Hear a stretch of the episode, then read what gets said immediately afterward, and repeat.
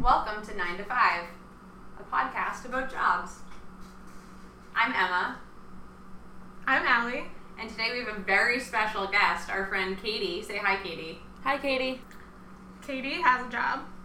I also have a job I sold a T-shirt today on the internet and get paid to make websites. Mm-hmm. and walk dogs. Tumble out of bed and I stumble in the kitchen. Pour myself a cup of ambition and yawn and stretching, trying to come to life. Jump in the shower and the blood starts pumping. Out on the street, the traffic starts jumping, and folks like me on the job, nine to five, working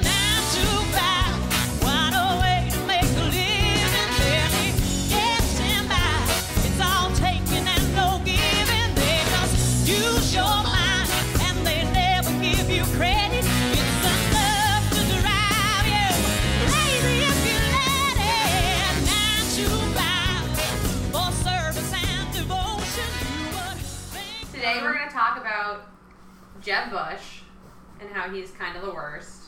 And then we're going to interview Katie about her job and how she's kind of the best. So, Allie, do you want to lead us it. off with Jeb? Yes. So this week, Jeb Bush was quoted in saying that the only way we're going to get out of this, this being the current economic state, uh, is to be a lot more productive. And he said, "quote People need to work longer hours and through their productivity gain more income for their families," which just seems like an obvious setup for yourself to look out of touch. Yeah, does he really not realize that he's that, like, I don't know. It's just even with Donald Trump and stuff. It's like, do you not like the what he keeps saying about Hispanics? Like, Yeah. How do you not notice that, like, people are going to be mad? I think the funniest thing for me is that he's saying you'll be more productive when you work more hours, which is kind of the opposite of what science has shown us. Yeah, that's totally true. Yeah, you'll be you'll make more money maybe, but if you're paid hourly, but if you're Right. not, and does he even consider the people who are paid hourly yeah, in that statement? that even seemed like it was targeted at people working like lower wage jobs, because like oh you know people just need to work more. Um, Which is interesting because ultimately people that work lower wage jobs tend to work more labor jobs, and to work more than nine to five in a labor job is customary, but like way beyond that is not like physically feasible. right. A lot of people do work more than like significantly more than forty hours a week at two jobs already. And that affects your health, which probably affects the economy more than anything. Right, and like how are people going to pay for childcare when they're working around the clock? Raise their families. I feel like this is what the whole storyline this season was about on Daenerys and the going to the where was she go? For Game of Thrones? Yeah. Meereen. oh yeah, and Meereen and how yeah, that whole like the different classes against each other. Oh They yeah. had this great quote in it that was like some it was I'm paraphrasing, but it was something like the way you think the way things are is right or correct or can't be changed just because they've always been that way. And I thought that Mm. was like I think that's very true to this if you're born extremely privileged, Do you think that everyone I don't know, you can't see yeah, you think that like every of other people. everybody could be that way if they just worked hard enough. yeah, Exactly. It's so ridiculous. Anything else topical? Well, I the think we should transition from Jeb Bush to Katie. I think the common link there is Kate Bush.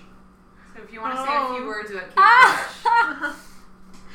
so it's too random, but I'm trying to make the Kate Bush revival happen, kind of. Yeah. Through my T-shirt company, I've been making a lot of Kate Bush T-shirts just to like feel out, like you know, is there a market? Is anyone looking for that? I feel like I feel like Kate Bush quote wearers would definitely prefer t-shirts over tank tops. You think so? I think you think so. they're a reserved people? I don't know. I made a crop top that said just Kate Bush on it, and I was like, I want to know the person that wears that. I would definitely want to know the person who wears that, but I don't know who would be that Yeah, I person. don't One of my roommates person in college had a full on like Kate Bush shrine thing. I only got into her like a year ago, and there was a documentary about her. She has an interesting kind of wispy, hippy dippy thing going on. What's the what's the attraction to the vibe? I typically love like someone who, if they hadn't, if like luck hadn't struck them and like things just worked out, they would just be like a zany drama teacher. That's so funny. That's Like- so true. They're so just like this archetype of people like that. Do you think people like that when they when luck does strike them just kind of assume that that was always what was going to happen because they're that fabulous? Well, I think anyone successful thinks that. They're like, oh, it's meant to be. But yeah, no, I thought a lot about my like interest in these specific artists who are just like, because I love Florence and the Machine. I love Florence and the Because like all of her songs are about death, by, are metaphors for death by drowning. She's obsessed with it. And whenever you, no way. whenever she's like in interviews, she's always like talking about how beautiful death by drowning is. I read this thing where a lot of times a child will be drowning and a parent will go in to save the child and then because the kid is so light the water like brings them back and they end up not dying but the parent dies trying to save them because they're heavier and then she's like oh it's like the water taking its sacrifice. I'm just like oh, That's so my- terrifying. it's So dark. i just love that someone like that could be mainstream successful and her song just being like every movie trailer ever and it's like about death by drowning. I guess Kate Bush and Florence and the Machine are similar that they're these very, I don't know, like 19th century British, like wailing on the cliffs of Dover kind of thing, right? Definitely. yeah Like there's mist and there's like big fields and they're in like big long billowy But dresses, heavy with drum hair. Yeah. But a little bit less suppressed because it's now okay for them to live out that fantasy in like a very determined way. Yeah. Hmm. They would be witches in their time. There would be have been hang hung. Yeah, I'm pretty into people who would be either 200 years ago would have been witches, current day would be drama teachers. Yeah. It's pretty much the same People who just, category. like, The 200 year transition between witches and drama teachers. Like, think about our drama teacher in high school. Definitely would have been a witch 200 years ago. I never got to do drama in high school.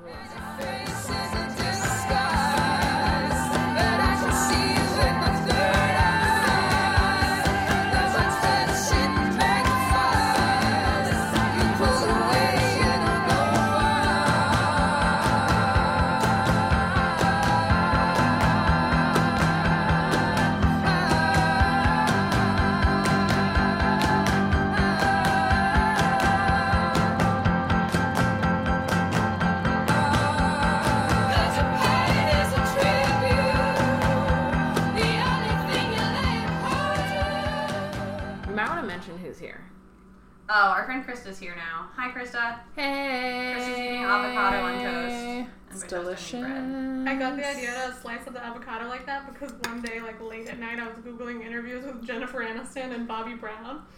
Because she like, Wait, Bobbi Brown, the makeup artist? yeah, Bobbi Brown, the makeup artist, Okay. is like a correspondent for Yahoo or something, which like is Hmm. sad because no one reads that except for like people like me. Yeah. Um, Huh. And she was just talking about how like a great snack is like not chips, like never chips. It's like slicing avocado really thin and like drinking tequila on the rocks. And it's like, oh, I love this. Je- Jennifer Aniston said that? Bobbi Brown said that, and Oh. Jennifer Aniston was like, "Yes, Bobbi, let's have She lunch was like, sometime." but in, instead of booze, you could put smart water in a glass with ice. You guys noticed how the marketing has changed?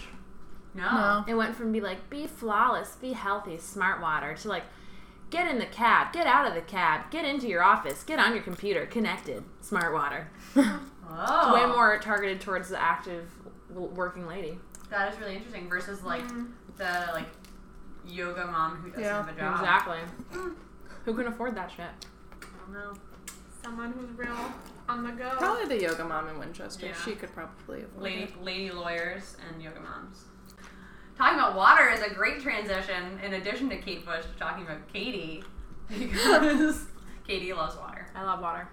So Katie is one of my friends from high school. Fun fact, she hated me in middle school because I wasn't intense enough about lacrosse. Yeah. Is that true? yeah. Messing around at practice. Anyway, Katie wa- is a friend from my childhood, and she is a force of nature and amazing, and like saves the world in like an actual meaningful way rather than just like wanting to save the world and like getting people's signatures on the street. Too mean. hashtag Greenpeace, hashtag. There's just a lot of people right outside my office who do that, and I'm like, uh. Yeah. They just don't know. They're just directionless. So why don't you tell us what your deal is? What's your job? What do you do?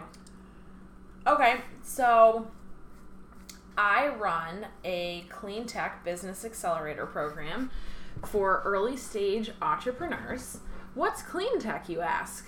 Well, there's a lot of different types of clean tech. In fact, no one in the industry can decide what it really means. It's basically like we consider it to be eight different technology categories. So when you think of energy generation and renewables, that's clean tech. That's like what usually everyone thinks of as like a big wind turbine or a solar panel. But we also help entrepreneurs that have products in different areas like water and agriculture and energy efficiency and chemicals and software products that help people save resources. So um, I work with a lot of passionate people who want to start companies and change the world. Wow. That was very official. Eight categories does a lot. Oh, yeah. So, like, what kind of stuff do you do on a day to day basis? What did you do today? So today I got to work and I had a meeting with uh, the Babson Energy Club because we manage over 50 partners. So a lot of my job involves going to meetings and listening to people talk about themselves and then coming up with a plan about how we can collaborate. Um, I spend most of my time usually focusing on either fundraising because we're a nonprofit and we have we need a budget to create the program that we run for companies um, which is mostly like we what we spend most of our time managing like 300 mentors that we have in our network who are all experts in clean tech who are all mostly men and have tons of opinions. Um, then we spend a lot of time um, as i said working with people that have connection to startups so partners and then um, I manage five people, so that takes up a lot of time. And we are running a program, so we're building like basically a mini MBA curriculum for startups so that they can learn the ropes and not make big mistakes that are keeping a lot of their peers out of the uh, market. Cool. So, are the mentors more um, like business people or like clean tech people?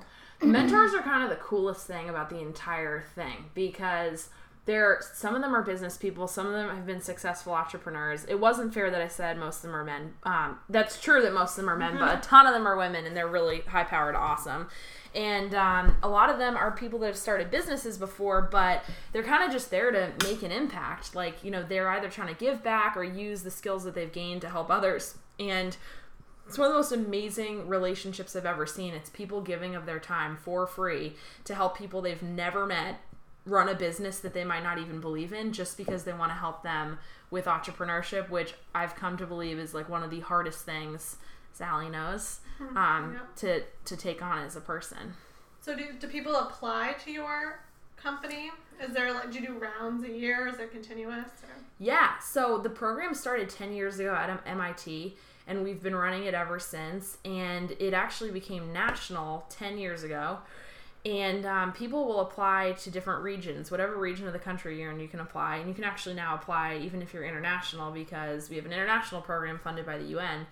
And um, basically, like all all you need to get in is a solid team, so people that really want to focus on this idea and are passionate about it. Um, a product that is not fake, not just an idea. So there has to be like a proof of concept. So it can't just be like, here's my drawing of like an energy efficient thermostat. It's got to be like real. And then some sort of market opportunity. So that's where the impact piece comes in is that we don't want to accept people that have a technology that can't actually go to market and be successful in the real world because we want it to be minimizing water or energy or other resources. Right. So when we first started talking about starting this podcast, Emma really wanted to have an interview component because wasn't the root of it when you graduate from college you don't understand what the potential is or what the possibilities are? Like you yeah, you can talk about Yeah, just I I think what I my idea was that you have these general concepts of what is a job, but then there are so many jobs out there that you would never think of as like a job. Mm-hmm. You're like, oh, like someone's a teacher, someone's a lawyer. Like for me, I'm a software engineer. Those are very like defined jobs, but there's a lot of work out there that like you know, business analyst or like whatever, and you're like, what does that actually mean? Yeah, so I wrote down what did you major in and did you ever think you would be in this sort of field? Mm-hmm. Yeah, I mean, like, so I have to agree with both of you on that whole jobs thing. That, like, what is a job? And, like, you know, where what kind of job are you going to get out of college and i remember having a hard time about that because i studied environmental science and um, at the end of the day my strongest skills were not in environmental science they were in managing people and organizing things and events and opportunities and connecting people and um, public speaking and all these different things that I didn't study in school. And I realized pretty fast that if I wasn't going to use the skills that I learned in my major, that I'd have to like build other skills. And so I think like many of us who needed needed some money, cash money on the way out of school, we just kind of did whatever we could to make money and learn. And I think that's like to this day the thing that I think has been most impactful in my life is just like trying to have enough humility to do a job that you might not feel like is good enough for you but advances you in your career and makes you feel you know differently about your skills and teaches you how to deal with just the ongoing struggle of growing as a professional. Um, so coming out of school i did a ton of different things. Um, i worked as an intern for the place that I'm a, I'm the director of now. Um, I was the juice girl at a cafe. Um, I did freelance art. Um, I worked for two different nonprofits. I worked for a university um, doing administrative stuff and then building a program. Um, and I would definitely wouldn't be where I am today have, if I had I not done all those things. Yeah, not to mention going to Italy And I went to Italy to study painting, to study painting. which was such a like cool, awesome thing. but yeah i think like one thing that's been really interesting for me is um that being a woman in a job that demands authority is really hard and like just to give just to give you kind of an example like to, so today the news came out about the nuclear deal that was passed with Iran, which is really exciting. Huge steps forward for the country, right? And in the notes in the Boston Globe about why it was passed, ultimately it was because the astrophysicists that were backing up the key negotiators, like John Kerry and the representative from Iran, were friends because of their MIT connection, because they'd both gone to MIT and they were both guys and they had a shared experience and they connected and so it was easier for them to basically get their jobs done and that's a phenomenon i experience almost every day where people who can relate to each other and build good personal connections end up making good business connections and being successful. And as a young woman that can be really hard because you're walking into room, boardrooms full of like 50 plus year old guys or you're trying to like talk shop or talk like about your weekend with someone that has like eight kids.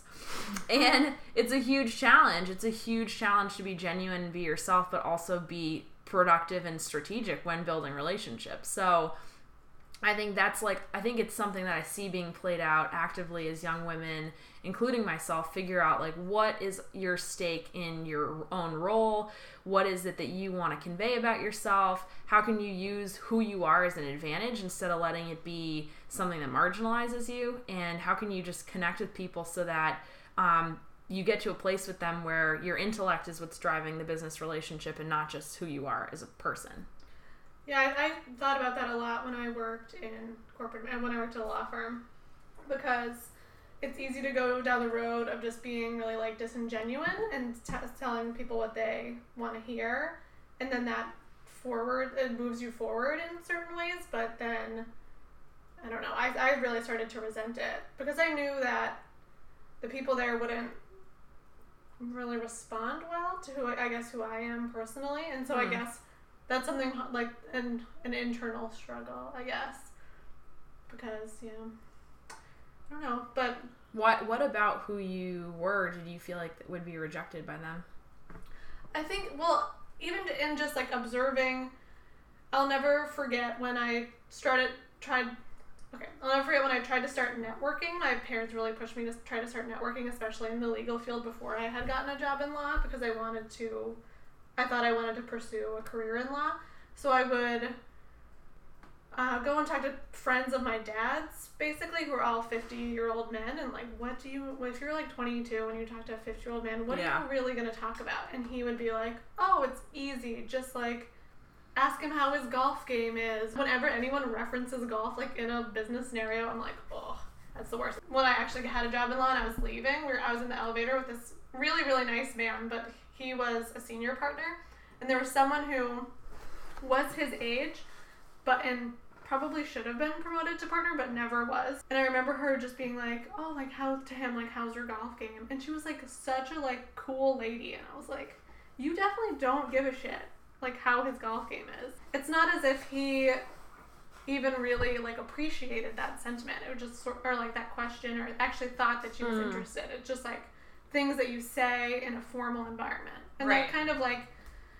just goes to show how much it skews in like a white man like go- what's more white man than golf like, Yeah. literally nothing Yeah, and like he would never think to ask her like, oh, like to think of what interest she might have, and then ask her about it in a generic way. Definitely. Like like not necessary for men to make those connections with women, but it's necessary for women to make them with men if we want to like be uh, like on their radar even.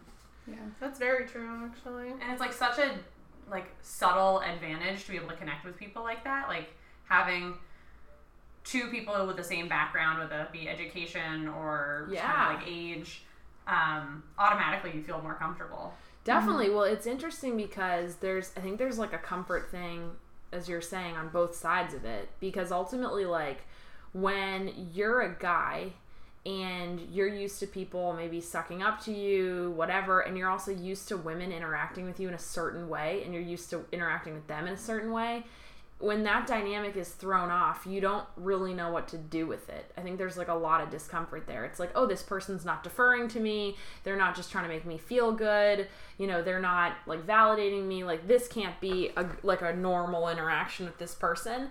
And so that's where I feel like women, including a lot of women I work with, get caught in that trap of just playing into stereotypes to make men feel comfortable and appreciated Yes. and then using that as a tool to get kind of like the checkbox out of them so that they can move on. And ultimately, it's like maybe that's a good question. It's like, is it wrong to take advantage of what you know to be true in terms of the dynamics in the system, um, even like even if it kind of sacrifices maybe some of your own personal pride to get through some of the gridlock that can happen when men are the key decision makers and you need something from them. Well, when I was working as an administrative assistant for an 80 year old man, he it was like very much him like wanting to play up these stereotypes, and it's just so not me to be cutesy in any way. Basically, I'm sort of like unapologetically blunt, and it's something I've struggled with. But he would always make these jokes like, "Oh, like, is it okay for me to go home now?" Like. As it like he'd always be like you're the boss and I was supposed to play into this dynamic Ah. that was like oh like of course like something like that and I played it. It was It's like horrible. Yeah, yeah, was the but like too real though. Like this was my life, so I just like dealt with it for a while and like played along with it to a certain extent because it was easier and it made him feel comfortable. And if I responded any differently differently than he anticipated, that was gonna create friction. And so eventually, I just yeah didn't do that anymore and Wow. and started to go downhill real quick. Yeah, he like couldn't handle it. Yeah. He like didn't understand the concept of someone not wanting to be treated this way that he thinks is the right way to treat people. Definitely. Exactly. It was crazy. which was just very and everyone kept telling me to just like humor him and basically like keep going and they kept being like he'll he's probably gonna be gone in six months and like six months went by and he wasn't gone and i was like why isn't he dead yet Oh my god. and then i just like realized i don't know that i could not I heard a really interesting statistic recently, which is about because we work with a lot of entrepreneurs that like have to get up and pitch to investors or different people.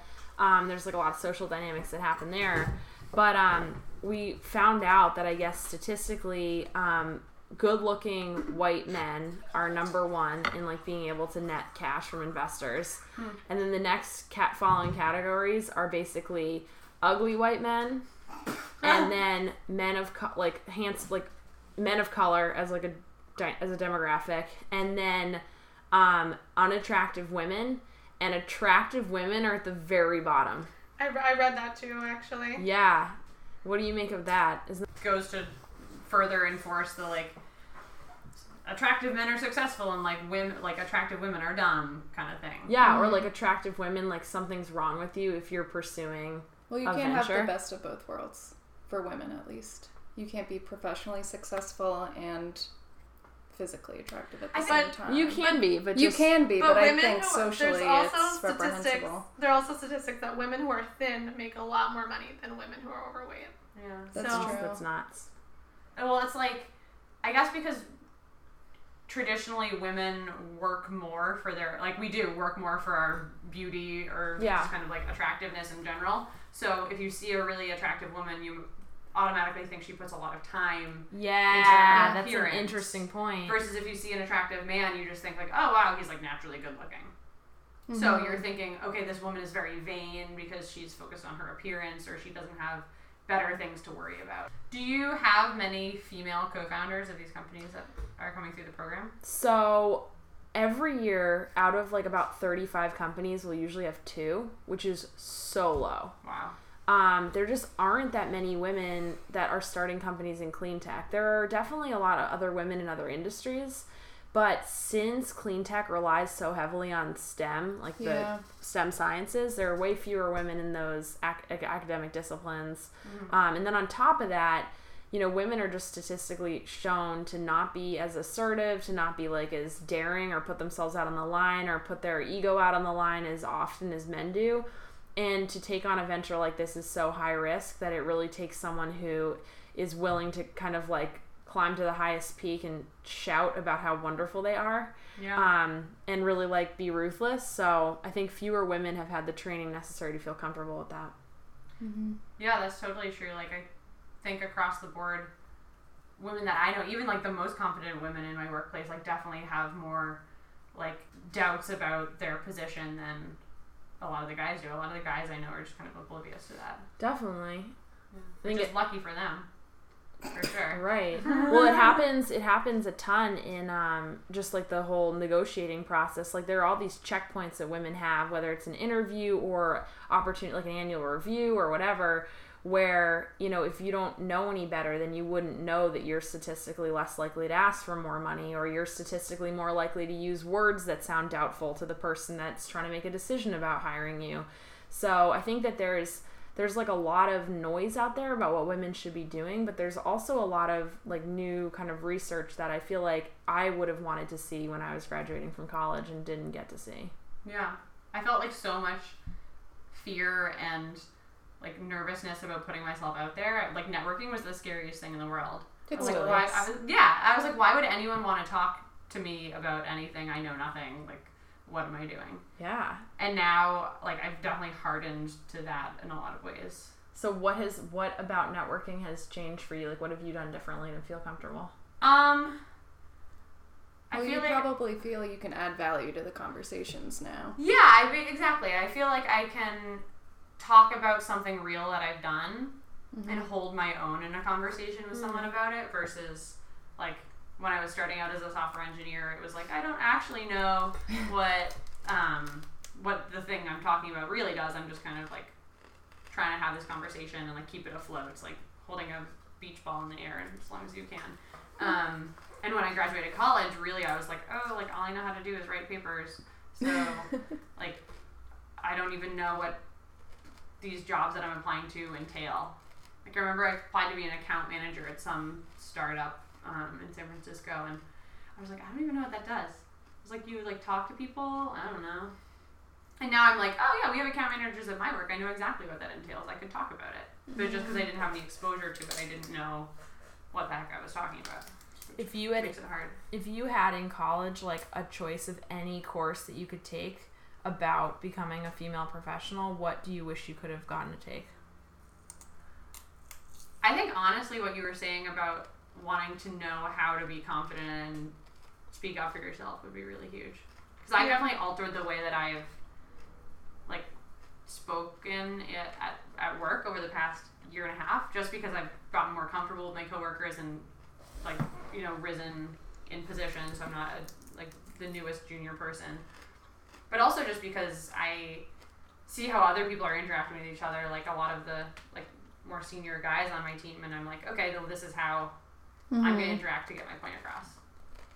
And I, for me, I don't feel like that's a like compromising my ethics in any Yeah. way because I'm like, this is fine. Like, I will be blunt with you. I'm totally cool with that. Um, and it's broken a lot of my bad habits around apologizing or sounding like I'm questioning myself all the time. That's one really interesting thing that happened to a colleague of mine recently, and it's definitely happened to me too, where you're in a situation where someone, and this happens a lot with men, is like a, trying to assert themselves over your opinion, and they won't listen to you until you basically interject in a super blunt and what we consider rude way, based on how women have been socialized. Like it feels unnatural because it feels rude, but everyone else is doing it. Mansplaining. That's right. Yeah. Yeah, you'll have to say like, "Can I finish my point?" and then they're like, "Uh, okay." Yeah. yeah, it's crazy. I don't know. I've been on a lot of conference calls where I can't get a word in. Yeah, you try and even at like in-person meetings, like you try and say something, and if you don't just go for it and talk over someone else, Yeah. like you won't be heard. And I think that's another thing I was reading about recently is that women rarely um, interrupt. And it's something that we need to learn how to do. I mean, like, you don't want to interrupt for no reason just to, like, have your voice heard.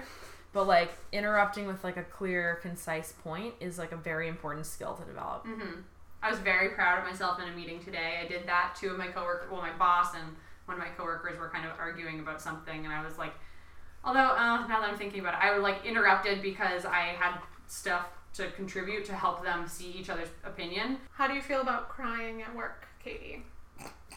It's a good question. Your honest feelings. so, I've definitely cried at work. In Um, front of people or in private? So, I've cried facing my laptop sitting down with other people in the room. You pretend it's not happening? and you pretend it's not happening. I've cried in the bathroom at work and called you. yeah. Um, I've cried a lot at work, but I guess that my stance on it personally is, you know, it's not that it's important to make sure that the people that you work with know that you have a life and that it's not, you know, you're a real person. So, someone catches you crying, you know, that's fine. The, issue that I have is basically you don't want to be in a position where you're crying a lot in front of people you work with because I think that it can kind of interrupt um, like a professional dynamic that you might, might try to create for yourself. Um, having because I've seen that happen in the workplace like a considerable amount where Right. people people will be criers and other people will not take it the right way or it won't be the time to share something personal and it detracts from the work space. Yeah, or like you're you tend to cry about certain things, so then people don't bring you those problems anymore or something. Oh, yeah, they- definitely. They don't talk to you directly about whatever issue is going on. Yeah. I mean, I think that ultimately the workplace can be so challenging for young women that I would I would really deeply encourage people to think about why they're going to cry. Mm-hmm. If if it's a choice, if you feel like it's a choice like I can break down right now or I can't because there are so many serious problems in the world that whatever you're in, whatever you're dealing with at work, just like we're talking about today, a lot of other women are experiencing. So there are like good outlets to let that stuff out and communicate without letting the cr- act of crying either a put you in a worse place emotionally to deal with things or b um, put you in a worse place professionally because people think that you can't handle the job you have. Well, I would think that a lot of male coworkers would assume you're hyper emotional and unable to process things logically or rationally, as a stereotype that women definitely are more But should we irrational thinkers. normalize women's emotions by normalizing crying in the workplace, right? Like our workplace. I'm not saying like I want to cry all the time in the workplace and it should be totally fine because it does like make me feel worse when I cry sometimes. Yeah. And also like Yeah. I need to be able to process stressful situations in a more productive way. But that mm-hmm. being said, our like the emotional tone of a workplace is very male in terms of like anger is okay and aggression is okay, but like more like female emotions like getting upset about something or like having an automatic response of crying aren't acceptable. So like why is it Yeah. that like getting very heated in a discussion and getting angry is okay, but getting very heated in a discussion like like Yeah. naturally crying isn't okay. hmm. Right. I think like you're totally right about the current climate, like how crying is perceived and how it's ultimately negative. But I think as far as being like if you're trying to actually be really like progressive and you're like wanting to redefine the how we think about the workplace or how it's structured or how we're expected to act. Like I'm all, like I don't know, something I think about a lot is why do you need to be like your best self at work? like why do you need to be this other best self like it's just another part of your life and like we've really like we put the workplace on this pedestal of needing to play these roles and fit into these dynamics when really it's just like a human construct. So I'm, I don't know. I'm interested in the idea of like as the workplace becomes more feminine because it will have to because now we all everyone participates in the workplace. We're still coming down from it being a very male dominated environment that Mhm. there's going to be or there should be a place for those sorts of emotions Female including Yeah. crying. I guess that one thing I would say about it, I agree that they're the double standards dangerous of being like men can be angry and rude, but like women can't cry. I think that's screwed up, and that there should be like there shouldn't be a double standard. Should be communicated that there's like professionalism and that everyone should be respecting each other and respecting each other's space. I guess like the two things I'd say about crying, and we might have a different opinion about it, but like on the one, uh, like I think one thing is if you're crying at work, you maybe shouldn't be at work. Yeah. Like during those times, many times you need a break. You need some time to process. You need to go for a run. And I think that is just as frowned upon as crying in the workplace is like taking time for self care. And I think that's something that really needs to be harped on. Like if you're ready to cry at work, like you might want to just think about how you can instead of putting yourself through like the blender of work, take a step back. So that's like one thing I right, or definitely like advocate address other issues. address other issues totally the second thing is that i think being someone that manages young women i don't want to be seen by them as someone who is going to cry about how hard it is to be a young woman in the space. I will go out to coffee with someone and i'll cry. I will go out to like for a drink with someone and i'll cry but i'm not going to cry while i'm at work because that in my mind sends a message to them that whatever is being dealt with can't be dealt with in a productive level-headed fashion. And i'm like i'm even willing to cry at work about people being bombed in gaza but i'm not mm-hmm. willing to cry about getting on a phone call and having some like guy like talk talk me down because i just don't think i don't want to give them that. Mm-hmm. Yeah. and so that's mm-hmm. something that's something i encounter. I think that's a good point because, like, I, I think, like I said earlier, recently, like, took m- more of a leadership role, and one of the things I was thinking about was like, okay, like, how do I have to change the way that I conduct myself now that I'm like in charge of people? And I was thinking about the exact same thing, like, okay, like maybe I shouldn't cry at work.